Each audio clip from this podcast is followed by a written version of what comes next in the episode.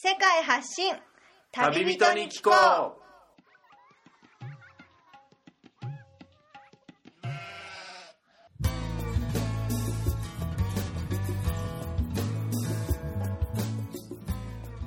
この番組は世界各地で出会った興味深い旅人や現地在住の日本人にざっくばらんにインタビューをしていくトーク番組です。さて今日のゲストからは一体どんな話が飛び出すのでしょうか？こんにちは MC のみつるです。前回放送をお届けしたのが四国の愛媛松山からでしたが今回はその隣の県高知県にやってきました。ここで今回お届けするゲストなんですが現地在住の日本人の方ではなく旅人に聞こうの枠なんですがまあ言ってしまうと旅人という感じでもなく2回目の登場となるんですが前回登場していただいたのが今年の2月の放送でその時に旅人ではなく冒険家という肩書きで壮大なスケールの話を、お届けした回があったんですが、その冒険家の反町亮さんに今回もここ高知の長岡郡大豊町というところで偶然お会いする機会に恵まれたのでえ前回のお話の続きアマゾンをいかだで手作りのいかだで下るこの壮大な亮さんの冒険についてえ今回は詳しく聞かせていただこうかと思いますがそれプラス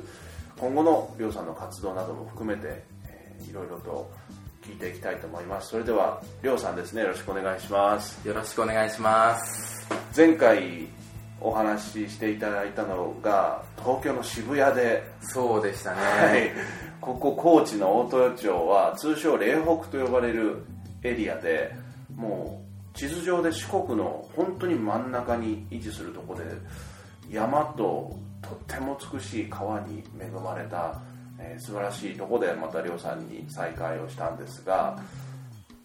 前回の放送を聞いていない人も若干いると思うんでざっと前回のあらすじというかダイジェスト的な部分をりょうさんの方からお話ししてもらえますか？はいわかりました、はい。えっと、改めまして、えっと、こんにちは、えっと、冒険家の反町亮です。よろしくお願いします。お願いします。で、えっと、僕は、えっと、今回4月から、えっと、6月にかけて約2ヶ月間アマゾンのいかだ下りをやってきたんですけども、はい、その経緯としましては学生時代もう今から大体4年ぐらい前に2年間の旅に出ていまして、はい、でそこから2013年日本に帰国して大学に復学をして、はい、でそれから紆余曲折があってアマゾンへのリベンジを決めたということですね、はい、で詳しくはぜひ前回の放送をお聞きいただきたいと思います、はい、このりょうさんの前回の放送が2016年2月22日に配信したアマゾン川をいかだで挑む若き冒険家前編後編とお届けしてるんですがちょっとですね旅人に聞こうって番組なんですけども旅人でもなく現地在住日本人でもなく冒険家っていう人種というか肩書きの人に初めてお会いしてりょうさん自身も自分が初めて冒険家っていう人に、はい、あの人を聞聞いたというか知ったというか言ってましたけども、はい、今その肩書きを背負ってアマゾンから帰ってこられてもう自分にやっぱその肩書きはもう馴染んできてますか？いえ、えっと、実際その肩書きが重い部分があって、はい、で僕がいかだ下りをするきっかけとなった上村直美さんっていう、はい、もう30年以上前に亡くなった方なんですけども、はい、まあ、その方の本を読んでいかだ下りに挑戦したと、はい、で実際やってきて改めてその彼の凄さというか実際に6000キロ渡りきった上村直美さんの凄さをもう感じてで僕自身その冒険家って名乗るのは本当にまだまだだなとはい、思ってでいろんな方にその今何してる方なんですか？って言われるんですけども、はい、問題、はい、冒険家っていうのが結構その少し自分の中で違うのかなって、うん、まだ旅人なのではないのかなっていう。そうですか。はい。でも冒険家って今回あ前回から亮さんが名乗ってらっしゃるのはこれ量産自身が全て働いて作ったお金ではなくスポンサーしてもらって支援してもらって、えー、今回リベンジでアマゾンに挑んできたっていうことでやっぱ支援してくれる人がいるって時点ではやっぱり重みが違いますよね。そうですね。そのやっぱりその上村直美さんもそういう形で世界中冒険してきたっていうことだったんですよね、はい、その重みを背負って、まあ、前回その出発してきますということで4月に、はい、2016年4月に行ってこられたかと思うんですがいきなりスタートで噂によるとつまずいたというかビッグトラブルがあったみたいなのをそうですね。ちらっと聞きました。で、はい、まず出発する前に、えっと、はい、東京と名古屋と大阪で3都市で結婚会を行いまして、で。今回も120名方、まあ、近い方に、えっと、協賛していただいてそんなにはい。で4月の8日に出発したんですけども、はい。えっと、その約3日後の4月11日に僕は一度帰国してるんですね、えー、そうなんですよね。まさかそんなの予想だにせずしかもそのそんなトラブルがあまり聞か聞かないですよね、はい、他の人のトラブルの中でだから予想だにまさにしてなかったと思うんですけど、はい、一体どんなトラブルが？旅人の方は多分ちらっと聞いたこともある強制送還っていう あのまさかのワードに僕捕まっちゃいまして、はい、であのアメリカ経由で南米に行こうと思ってたんですね、えー、サンフランシスコから、はい、でちょうどそのサンフランシスコの空港で、まあ、あの止まっちゃいまして、はい、っていうのも過去に僕あのイランに、えっとまあ、入った経歴というパスポートにあってでプラスあのイラクにも入ったビザも入っていて、でそれがちょっと原因であのまあ入国できなかったと。アメリカに。はい。でまあいろいろ質問をやくつびやつぎ早にされるんですけども、はい、どうにもこうにもその疑いが払拭されずにはい。で、まあ、そのまま空港併設のあの拘置所みたいなところにはい、入れられて、はい、でそこで強制送還の知らせを受けで大体丸1日近く入ってたんですけども、はい、同じ航空機に乗り換えて中国系でまた日本に戻ってくるっていう。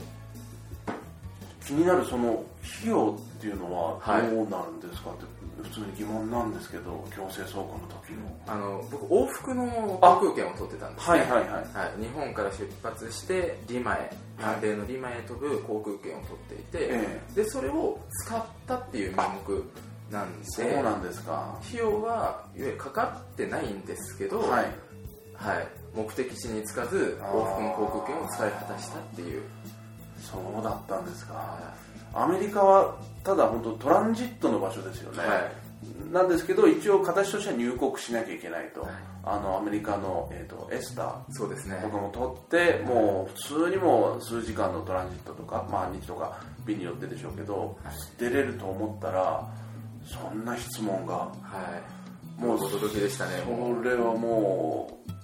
う語学の問題とかでそれが払拭できなかったとかではないんですよね。ではなく単純にそのイラクビザが多分アウトだったのかなと、はい、なんでお前はねアメリカとこのねイラクその関係を分かってるのかじゃないけどどういう目的でその、ね、入国してたんだっていうのはやっぱシビアに、はい、テロリストとかそういう懸念とかいろんなもん疑念が晴れなかったんですかね。詳しくはちょっと分かりませんけど。そうですね。でまあ、それがあって日本に一度帰国して、はい、でその同日同じ日に帰国した日に、はい、まあ、航空券また取りまして次はカナダ経由で、はい、南米の方に渡って、はい、で南米のリマについて、すぐにブラジルビザを申請して、アマゾンへ。っていう流れでしたね。本当にでもそれはすぐ同日に航空券取ったっていうのは本当心が折れる前に、そうですね、日本の生活をまたっていう前にそれは、はい、うん早い決断で、はい、そうですね、これを聞いてるあのリスナーのあの知り合いの中でもし同じようなあのシチュエーションの人がいたらどうしたらいいですかね。あズバリ、えっと、まず先に、はい、えっと、どのような入国あ。事前の申請があるらしいんですよ、えー、例えばそのシリアであったり、はい、えっと、イラクであったりイランであったりっていう国にもうそもそも入国した履歴のある人は、エスタではなく観光ビザ、は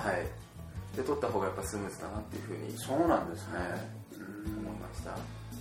あっちとしてもやっぱりいきなりそういう日本人が来て、うん、日本人が普通行かないような国に行ってるやつっていうふうになっちゃったらやっぱりどうしても厳しくせざるを得ない部分が、はい、そういう手順でいけばじゃあ回避できるってことですね、はい、なるほど。じゃあそのペルーのリマについてその買って知ったるペルーですよね、昔行ったことは一度、はい、懐かしい景色がじゃあ、はい、そこには広がっていて。でもうブラジルビザをすぐに申請して、はい、でアマゾンの方に向かっていくんですけども、はい、あのまあ、山岳地帯を越えまして、はい、で大体2日ぐらいかけてスタートのユリマグアスっていう、はい。まあ、町に行くんですけどももう山岳地帯を越えて1日ぐらいずっとその熱帯雨林の中を走り抜けるんですね、はい、でバスの中から吹き抜ける熱風やそのバスから流れる音楽、はい、で南米の人たちのその陽気さが、はい、あ始まったんだなっていよいよ始まったんだなっていう感覚になってきて。すごく長く準備してましたもんね、はい、たくさんの人に支援されて、はい、で実際にユリマグアスの町について、はい、で今回そのその町をスタートに選んだ理由は、はい、今からもう半世紀前50年ぐらい前にその上村直美さんがそこの町からスタートしてるんですね、はい、でそれもあってそこから挑戦してみようと再挑戦を、はい、規模としてはユリマグアスって大きさでいうとリマと比べたらすごく小さいすごく小さいですね。村というか、はい、うん、そこからもう全てを手配して。はい。で結構びっくりしたのが、はい、もう4年間でかなりペルーっていう国も大きく変わっていて。そうですか前回の4年はいで僕が4年前いかだ下り挑戦した時は、はい、あんまりいなかったんですね、えー、はい、言うたらその挑戦する人の数が少ないから現地でもちょっと珍しがられるおっしゃってましたね、はい、でも今そのユリマグアスっていう町は僕が行った時は、あ先月はスイスの人がやってたよとかその先月ぐらいはまた韓国の人がっていうふうに聞いてで意外とイカダもすんなりと手に入ったんですあそうなんですか。はいそのイカダはバルサっていう名称なんですけど、はい、そのまあ、バルサっていうふうにいろんな人に言ってったら「はい、あ岸辺にあるよ」とか「いくらぐらいだよ」とか「自分が交渉してあげようか」みたいな。へえトントントントン進んでいく。あそうなんですか。で結構そのイカダ入手にまあ手こずるだろうなって思ってた部分があったんですけど、はい、そういう4年っていう時代の流れがあって、はあ、もうイカダ下りもさして珍しいものではなくなってきた、はああ変わってるんだなやっぱりペルーっていうふうに思って思いましたね。意外ですねそれは。逆にアメリカの入国でつまずいて一度戻った時間を取り戻すかのような言い方の、はい、早く手に入れられた。はい。そうですか。それ値段の交渉とかそれはじゃあ地元の人が手伝ってくれたりとか手配。やっぱり間に入るとちょっとマージン的なものが手数料的な、はい、入るのでもうできるだけ自分が交渉して。ああなるほどでもやっぱり前回の1度目チャレンジして次やるんだったらこうしておいた方が良かったっていう準備だったり装備は全てもう完璧にしていきたいですよね。そうですね。その準備はその町と日本からもある程度準備されて持ってったって感じですかね。はい。ただ荷物の量はあの旅してた頃4年前とはほぼ変わらずに、テントとか寝袋とか、はい、で今も大体現地である程度揃えられるのであのまあ、いかだを作る材料であったり、はい、川下りをする時の必需品とかもほぼ現地で揃えました。そうですか、はい、前回あの放送した時印象的だったのが枕だけは日本製のものをしっかりと、はい、なぜかというといかだの上でずっと四六時中いるし、まあ、夜寝る時に頭をゴーンとぶつけるのがずっといかだっていうのもねあのさーっと流れて川の上を流れていくから衝撃がすごくある。その枕だけはしっかりとしたのを持っていこうと思ってるって言ったのをあの思い出しますね。はい、はい、でその予定だったんですけども、えー、ちょっと考えが変わりましてあれいかだの中にハンモックつったらそれでいいんじゃないのかなって思って、えー、ハンモックだったらその空中で揺れるじゃないですか。そうですね。である程度ドーンとぶつかっても、はい、体には衝撃は来ない。でハンモック自体その結構容量そんなかさばらないので、えーまあ、日本にあったハンモックをそのまま持っていって。ああなるほど。はい。じゃあ枕持っていかなかったですね。あそうなんですか、はい、それはじゃあ今はそのいかだ下りを終えてどうですか？ハンモックで正解でして枕あった方が良かったなっていうのは。いややっぱり枕あった方が良かった。そうですか、はい、ハンモックつけたことはつけれたんですか？それは、い、かだの上に。あ、はい、そうですかで今回そのいかだの制作過程を全部一人でやろうと思って、ええ、約6日間かけて自分で作ってたんですね、はい、で、まあ、ハンモック釣れるように自分で、まあ、寸法を取りながらで木切ってもらうのは材木屋さんにお願いしたんですけど、え、あの組み立てであったり、はい、土台作りはほぼもう一人でやっていって。そうですか、はい、その辺のノウハウっていうのはもう日本で一からまた学び直してだったりどうされてたんですか？えっともう本当に4年前の感覚をたどるっていう感じだったんですけど、意外ともうすぐ慣れる。そうなんですか？ああこんな感じで確か作ってったな。そうだこの結び方だったなとか。でもただやっぱりその体は4年間日本に馴染んでたので、はい、まあ、手のひらの皮膚がものすごいベロベロに抜けたりでやっぱりもう日差しが尋常ではないので、えー、もう水ぶくれみたいなものが腕にブワーッとできたり。4月のペルーは、はい、ユリマガースの日差し、はい、アマゾンのですね。そうですか。日焼け止めとかそういうのはもうそんなに気にせず。はい。でいかだの制作過程で、はい、あの2日間ぐらい、まあ、土台の補強に費やしたんですけど、はい、最初は。3日目、まあ、屋根というかその屋根をと,、えっと土台を作ろうと思ったんですけど、えー3日目の朝に、はい、あの土台を結ぶ紐が全部切られてて。でその時にあの、まあ、はっと気づくというか、はい、僕は結構やる気で行ってたし、えー、相方下りだ4年ぶりだって思ってたんですけど、えー、現地でよく思わない人もいるんですよね。で久々にその感覚に押しつぶされそうになった、はい、その僕たちってやっぱりいろんな国を旅して、はい、であこの国そんな物価が安いんだであったりあいかだこのぐらいでの値段で作れるんだみたいな。でも現地の人からしたらそれはやっぱり娯楽に見えてでやっぱりよく思わない人もいる。でその時改めてあそうだなんか自分はその嫌をなしでもそのピラミッドの上、はい、の世界にいる人間なんだなってことを嫌でも思い知らされる、うん、そうですか。はい。その土地に暮らしてる人はやっぱり土地に根付いた毎日の生活をやっぱ繰り返してて突然ねそういう東洋人が来てまあそういういかだ作りでいかだ下りの人は見てきてたけど何かあっちの気に入らないことをこっちがしてるつもりはなくても、うん、そういうことが起きちゃうっていうのはちょっとやるせないというかでもまだそれを乗り越えなきゃいけませんし、そもそもまた切られてしまったのをまた結び直さなきゃいけない。で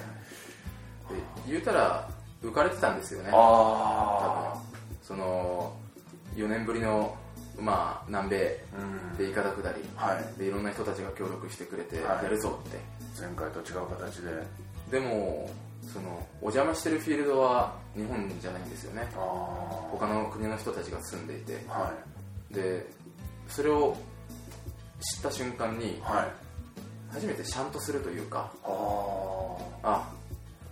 もう旅はちゃんと始まってて抜かれてちゃいけないんだって、もうこの先は紐切られるとかそういうレベルじゃなくなってくるっていうのを知る戦いがもう始まってるんだと、はい、自分にとっての。で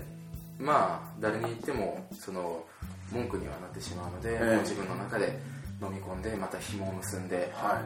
い、で、まあ、土台を作って屋根を作って、はいで前回と同じようにバナナの葉っぱ、はい、乾燥させたものを屋根にくくりつけて、はい、6日で完成して、はい、で2016年の4月の27にいかだが完成して、で翌28早朝出発しました。そうですか。このいかだの写真を番組のブログにちょっと後であの載せさせてもらえればと思うんですけども、はい、大きさとしては前回と比べてどれぐらい変わったんですかね、えっと、ほんの一回り、はい、あの小さい感じですねでただ屋根の部分は少し高めに設定して、はい、あのハンモックを釣れるぐらいのスペースに置きたいんでちょっと縦長に。そうですね。はい。で蚊が入ってこれないように四方八方に、はい、あの蚊帳を貼る。でその中にまた蚊帳を貼る。二重の蚊帳を設定しました。やっぱりそのマラリアであったり、はい、いろいろな病原病原菌というかやっぱそういういますからね前回放送で言っていたその動物？の中でも猿を連れてこうかと思ってるっておっしゃってたのが印象的でしたね、はい、人によっては鶏を連れていく人もいると、はい、あの卵を産んでくれたらその卵で卵料理もできるし卵産まなくなったらもう船の上でリアトリをさばいてっていう形で。で猿だったらなんか外敵が来た時知らせてくれたりとか、そういうのもどうしたんだろうなって気になってました、はい、であの、まあ、イカダ作ってる最中もう日中ひどいんですね。もうすごい暑さで。日差しが。でもう外に出てられないのでその間にいろんな資材を調達してたんですね、えー、でその過程で、まあ、猿も一応見てたんですけど、はい。あのまあ、いろんな人たちがあの情報をくれて、えー、猿だったらこのマーケットに売ってるよとか。でいざ行ってみたらあのそのマーケットに猿売ってる人1人しかいなくて。で5年前や6年前そこを旅した人の情報だと、えー、もう猿の市場だったと。はいはい、はい、そこの、まあ、メルカドっていうね、その南米では聞いたことある市場なんですけども、ね。はい、まあ、猿がびっしりと売ってる。でもいざ行ってみたら1匹しか売ってない。で、まあ、値段を聞いてみたら大体3000円ぐらいだったと。まあ、ただ現地からしたらすごい高価なものなんですけど。でまあ持っていったお金も結構少額というか、はい、だったんでまあ明日また値段聞きに行こうと思って帰ったと、はい、でまた次の日日中そのメルカドに行って猿売ってるおばちゃんに話しかけようと思ったら、はい、あの遠くからそのまあ現地のおっちゃんが、まあ、なんかその猿売ってるおばちゃんに、まあなんか怒鳴ってたんですね。で猿売ってるおばちゃんも何か怒鳴り返して。で道を通っていたおっちゃんはゴミを投げつけてですね。であれ？と思って、はい、でそしたら猿売ってたおばちゃんがどっか行っちゃって。で宿に戻って、はい、あの主人にその話をしたんですね、えー、宿のオーナーに、はい、そしたら動物は飼っちゃいけないよって。もう猿はあの売買できるもう動物じゃなくなってると、えー、でそこも4年っていう歳月をすごく感じたんですね。ペルーっていう国も動物の愛護の多分団体が入ってきたりいわゆるその大切にその保護するっていうその視線や視点が現地の人も根付いてきたっていう証拠。でそういう動きの中で、猿を飼うことはやっぱり自分の中では違うなと話を聞いて思ったんで、あの動物は飼わずにあそうですか。スタートしようと。外国人には買わせないようにみたいな。あでも昔はその猿のすごい巨大な市場だったのがもう今1軒しかないし、はい、じゃあもう本当に年月の速さを感じますね、はい、もちろんその犬とかはえー、亀とか、はい、ただそのリスザルであったり、えー、観光の要となりそうなあの動物である程度知能がある動物の売買は禁止されてるみたいですね、じゃあもうそこはもうでも5にいれば5に従えにならざるを得ない、はい、じゃあ今回はなしで、はい。まあ、その分、まあ、ハンモックと二重の蚊帳と装備は分厚くなったのでカバーして4月の後半に出発をしたと、はい、で4月28日早朝出発して、はいで宿の目の前から紐をほどいて、はあ、えーと、流れていくんですね、はい、方がゆっくりと。そのいかだの上にはあの大きな旗を張って。そうですね、はい、で下っていって10分後に大型船に激突するんです。10分後？はい。激突？はい、はい、あのユリマグアスの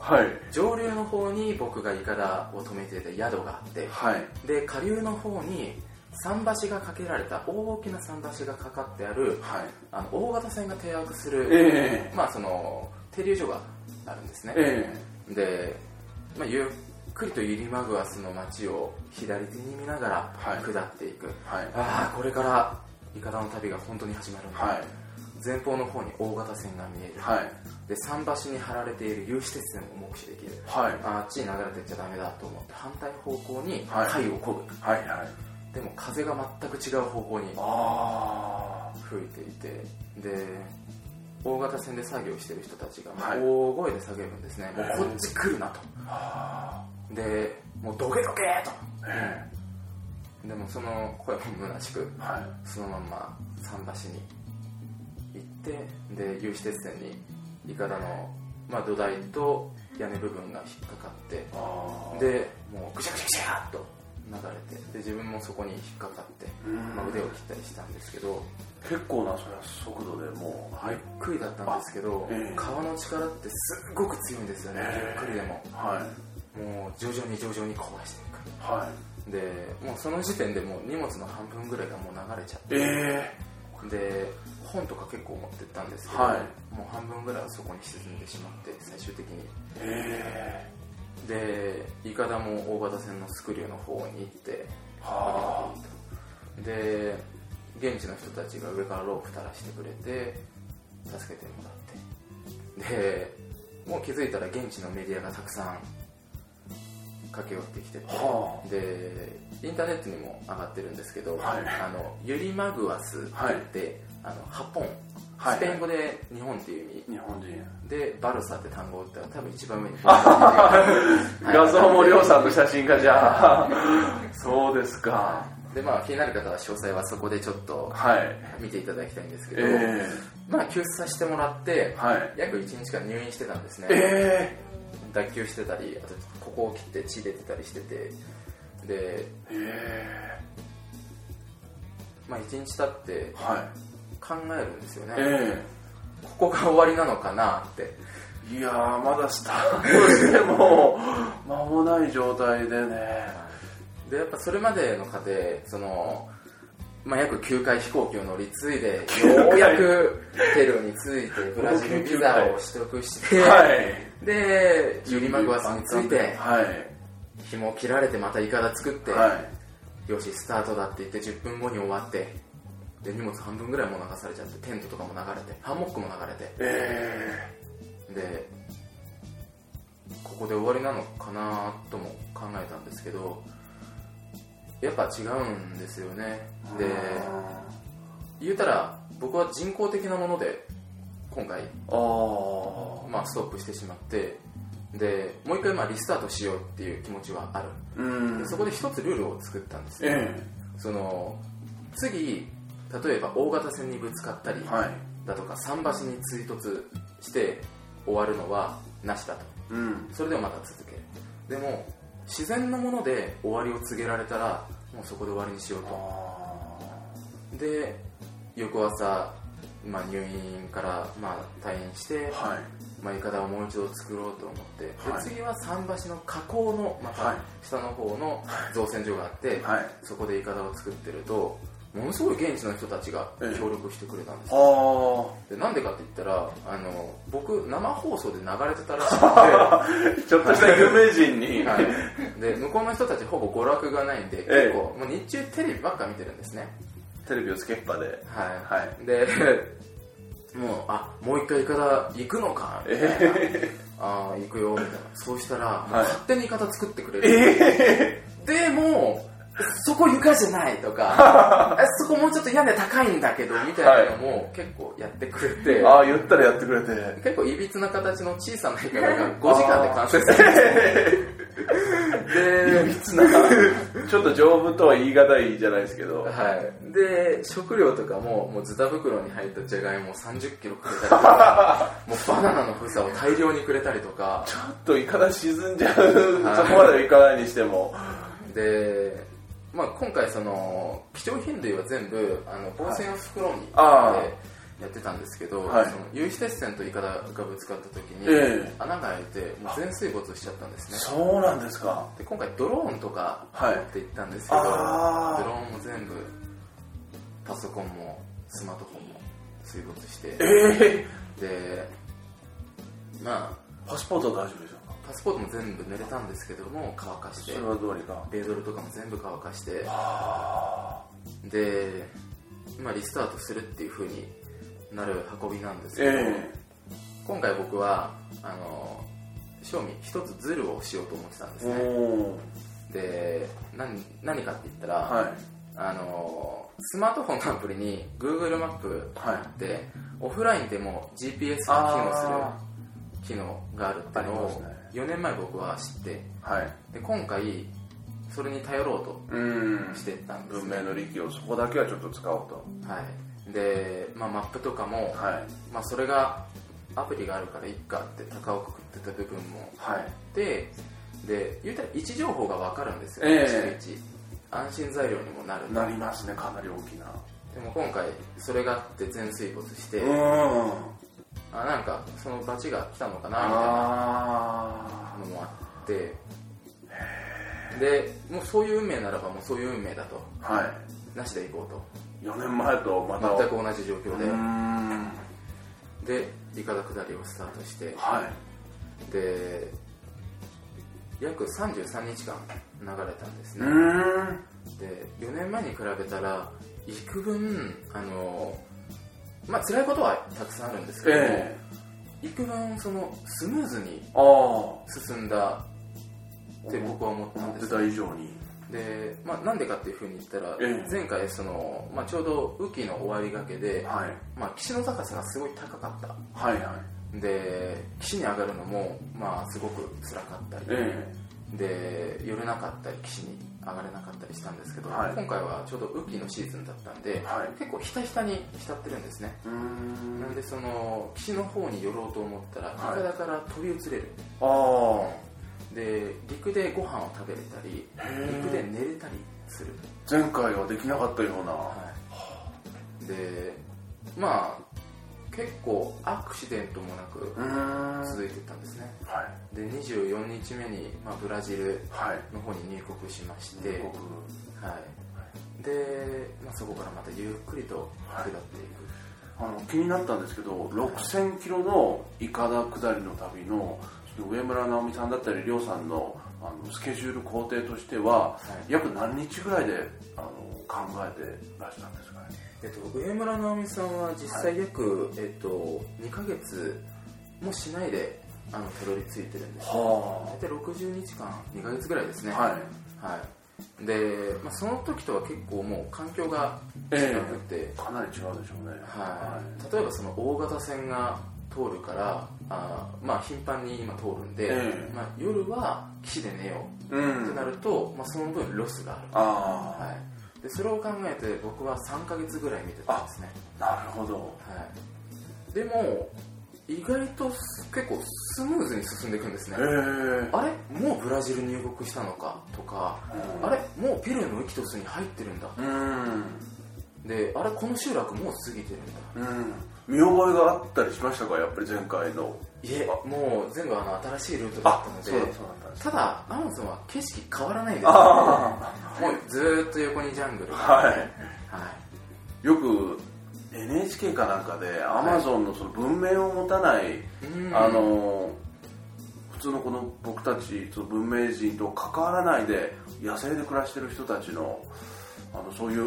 村とかが、まあ、でも、川のすぐ近くから見れたりとかなかなかないでしょうけど。そうですね。まあ同じ景色の中をずっと、はい、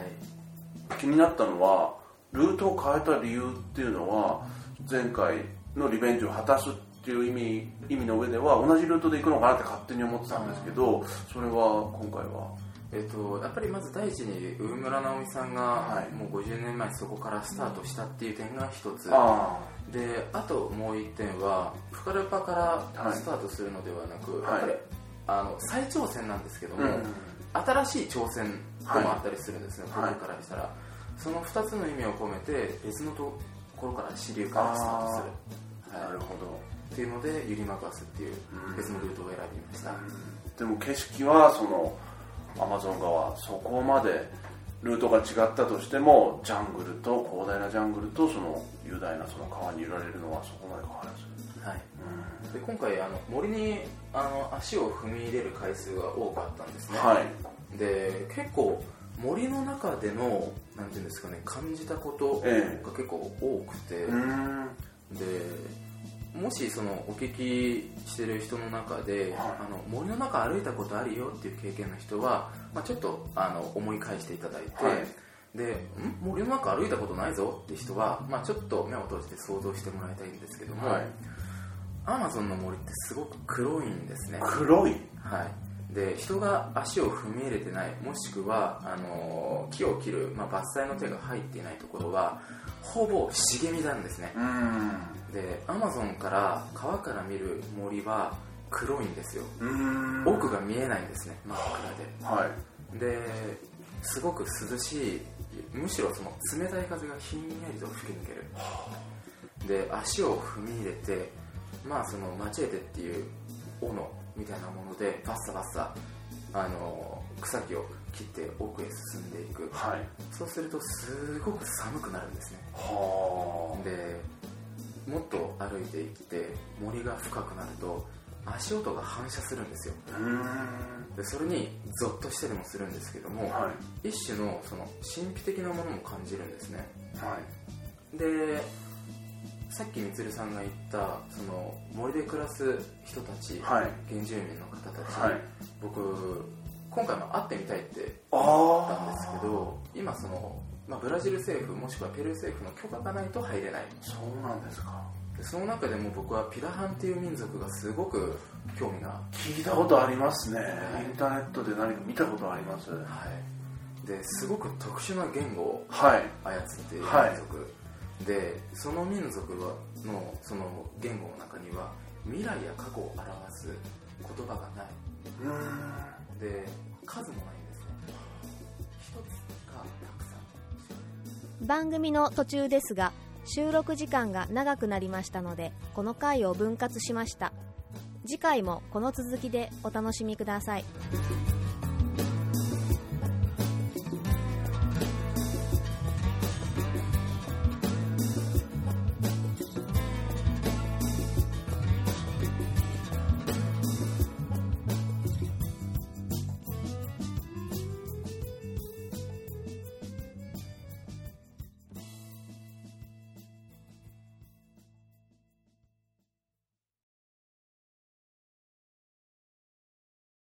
この番組はバックパッカーを応援するたびたびプロジェクトの提供でお送りしました。